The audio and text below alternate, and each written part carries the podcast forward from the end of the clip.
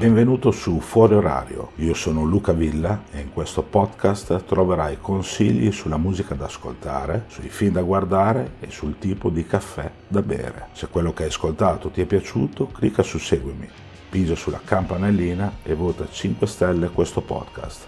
Oppure non fare nulla e continua a cercare nuovi episodi disponibili ogni qualvolta le condizioni meteorologiche saranno favorevoli. Testo e voce di Luca Villa, musiche di Alessandro Masao. Bentornati su Fuori Orario. Oggi parliamo del ritorno di una delle più importanti rock band degli ultimi 25 anni, i Queens of the Stone Age, un gruppo che riesce ancora a essere rilevante ed ispirazione per tante band più giovani di loro.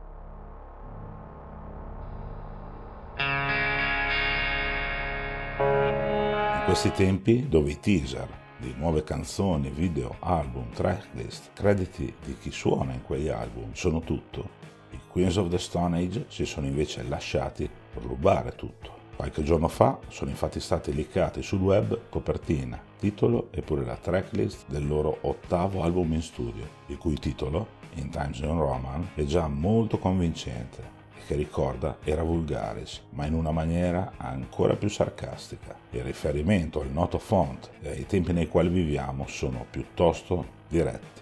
Il nuovo album, che includerà ben 10 nuove canzoni, tra le quali Negative Space, Time and Place e Made to Parage, ha pure una data di uscita.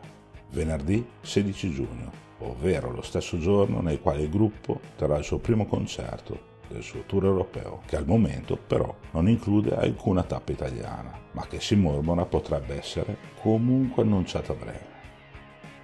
L'11 maggio gli Stone Age hanno poi ufficialmente pubblicato il primo singolo del nuovo album, che curiosamente è posto come penultima canzone della tracklist del disco, collocazione alquanto strana. I primi singoli, lo si sa, sono generalmente posti a inizio e non a fine album. Il giorno prima dell'uscita ufficiale del singolo, la canzone, misteriosamente, è stata rubata e pubblicata più di 24 ore prima della sua release ufficiale. Roba strana di sti tempi, non come vent'anni fa quando molti dischi venivano leakati e messi illegalmente sul web addirittura mesi prima della loro uscita. Leak e ruberie sul web a parte. Come suona il primo brano dei Queens of the Stone Age da sei anni a questa parte?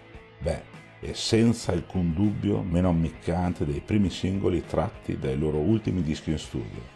My God is the Sun nel 2013 e The Way You Used to Do nel 2017. Quelle erano canzoni molto dirette, parecchio radiofoniche, dove era senz'altro presente lo spirito del gruppo, ma che forse, col senno di poi, non riuscivano a fotografare per bene l'opera che andavano a rappresentare. Con i suoi momenti poco lineari, le sue chitarre che graffiano con un Josh parecchio ispirato, il Motion Sickness invece stupisce perché pare riallacciarsi alle sonorità del gruppo di una quindicina di anni fa circa, quelle di Era Vulgaris.